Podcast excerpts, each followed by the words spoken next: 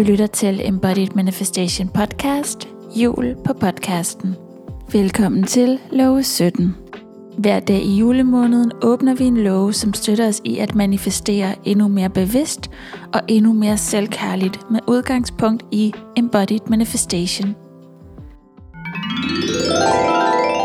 Love 17 kommer lige en kende forsinket, og her er den. Den handler om skam og værdighed. To essentielle aspekter, når vi taler manifestation.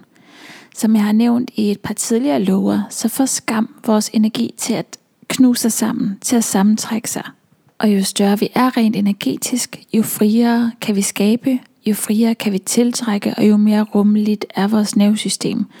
Når vi derimod er energetisk små, trækker os sammen, mærker skam, så har vi ikke som regel særlig meget rummelighed i vores nervesystem. Vi har ikke nødvendigvis så meget rummelighed i forhold til at modtage det, som vi gerne vil trække ind.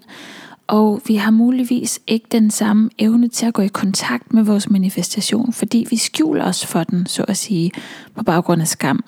Og det er så vigtigt for mig at understrege, at der ikke er noget med skyld, og der er ikke noget, det er ikke noget, man selv vælger. Selvfølgelig gør man ikke det. Man vælger ikke selv at holde sig lille. Vi mærker skam og gør os selv små, hvis vi har meget ubearbejdet materiale i os, loops i underbevidstheden, som forstærker et narrativ om, at vi ikke er gode nok, at vi er forkerte, at der er noget galt med os, at vi ikke er værdige, at vi ikke har ret, osv. Så skam får altså vores energi til at trække sig sammen. Vi kunne ikke undvære skam. Skam er en rigtig, rigtig vigtig følelse, som vi mennesker har. Det er en grundfølelse men den kan komme til udtryk på to forskellige måder. Der er nogen, der taler om den røde skam og den hvide skam. Den røde skam, det er den, som der er så nogen, der kalder den såkaldte gode skam. Det er en socialiseringsfølelse, en sensor, der ligesom sender feedback til os, om der er nogen, noget adfærd, vi skal ændre, om der er mulighed for forandring. Så er der den hvide skam, og den hvide skam, det er en oplevelse af, at vi er forkerte, og der kan vi gå ind i det, der hedder instinkt, hvor vi faktisk mister kontakt til os selv, og hvor vi får lyst til, at gulvet sådan skulle åbne sig og omslutte os, og vi bare kunne forsvinde. Det hedder den hvide skam, fordi vi så at sige blegner. Vi bliver fuldstændig blodfattige, og alt liv i os forsvinder, så at sige. Den hvide skam, den er bundet op på, at vi simpelthen føler os grundlæggende forkerte forkerte som mennesker.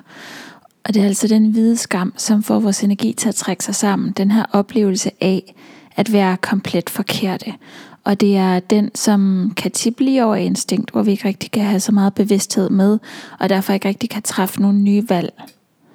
Den røde skam, der kan vores energi også godt krympe os lidt sammen, men vi får samtidig muligheden for at vækste energien ved at mærke ind i, hmm, hvad skal jeg justere på her? Hvad er det, jeg skal møde i mig selv her? Er der noget her, der er rigtig vigtigt for mig? Er der noget her, der virkelig er på spil for mig? Hvad er det, den her sådan lille følelse af den røde skam, at jeg rydmer, kan øh, sende tilbage til mig af feedback om, hvad jeg har brug for, hvad min behov er, hvordan min energi bliver inviteret til at folde sig endnu mere ud. Så når vi taler skam, så er det vigtigt at være bevidst om, om det er det, som vi kan kalde den ekspanderende skam, den røde skam, eller den sammentrækkende skam, den hvide skam. Der er udviklingsportaler i begge dele, fordi jeg er af den stærke indstilling, at der ikke er nogen som helst følelse eller tilstand i os mennesker, som bare er til besvær for os, som ikke har et formål. Og den hvide skam, den sammentrækkende skam, den har vi jo simpelthen for at bruge den til at overleve med. Så den er frygtbaseret.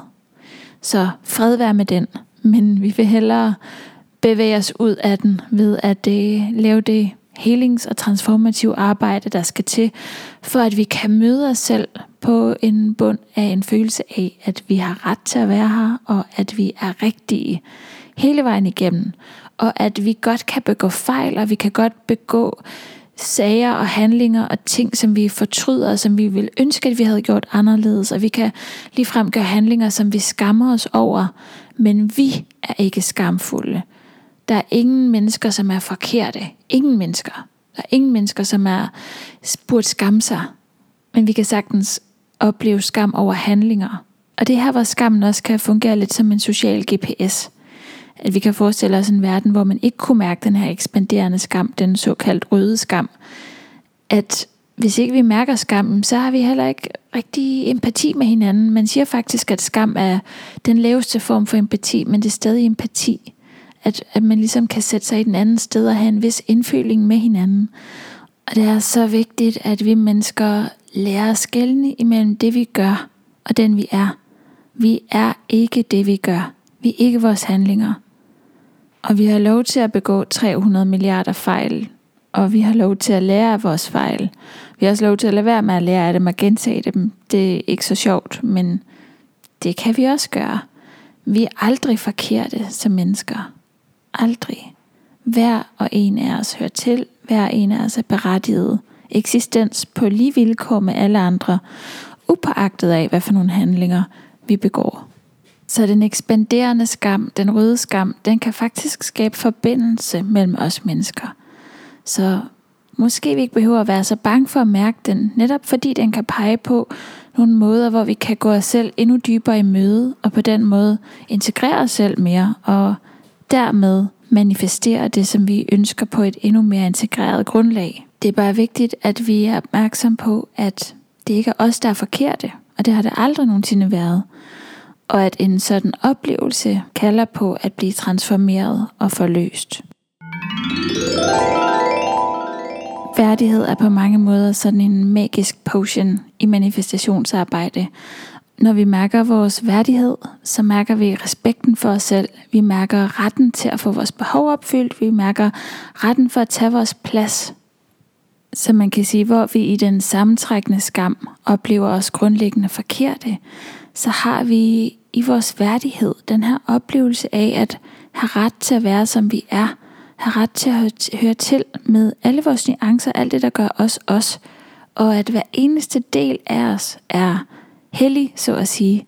Hver eneste del af os har lov til at være der, og vi har den her sådan omsorg og forståelse for, at også det, som vi måske ville ønske var anderledes ved os, eller som vi kan gøre, vi tænkte var mindre heldigt, at det også er der en grund, at det er traumerespons, at det er indkodning, at det har haft sin meningsfuldhed på et tidspunkt. Så det er den her sådan grundlæggende omsorg for os selv, forståelse for os selv, værdighed, respekten for os selv, accepten af os selv. Og det er et aspekt, som gør os enormt magnetiske. Jeg taler jo om i Embodied Manifestation, at der er de her sådan to pile. Der er den skabende pil, der peger ud af, og så er der den magnetiske pil, den tiltrækkende pil, som peger ind af. Den, der trækker ind imod. Den, der tiltrækker vores manifestation. Samtidig med, at vi går den i møde. Og det er noget af det, som værdighed kan. Og vi øger blandt andet vores værdighed, nu når vi opdager, hvad det er for nogle skambaserede fortællinger, vi går og fortæller os selv. Hvad for nogle skambaserede narrativer, vi har. Og de kan sidde så godt og grundigt ind under det hele, så man næsten ikke opdager dem. Så de er simpelthen bare sådan et subtilt program, der kører i baggrunden. Og på den måde er skam og værdighed begge aspekter, som samspiller i manifestation. Det var alt fra lov 17. Jeg ønsker dig en rigtig dejlig decemberdag. Hej då!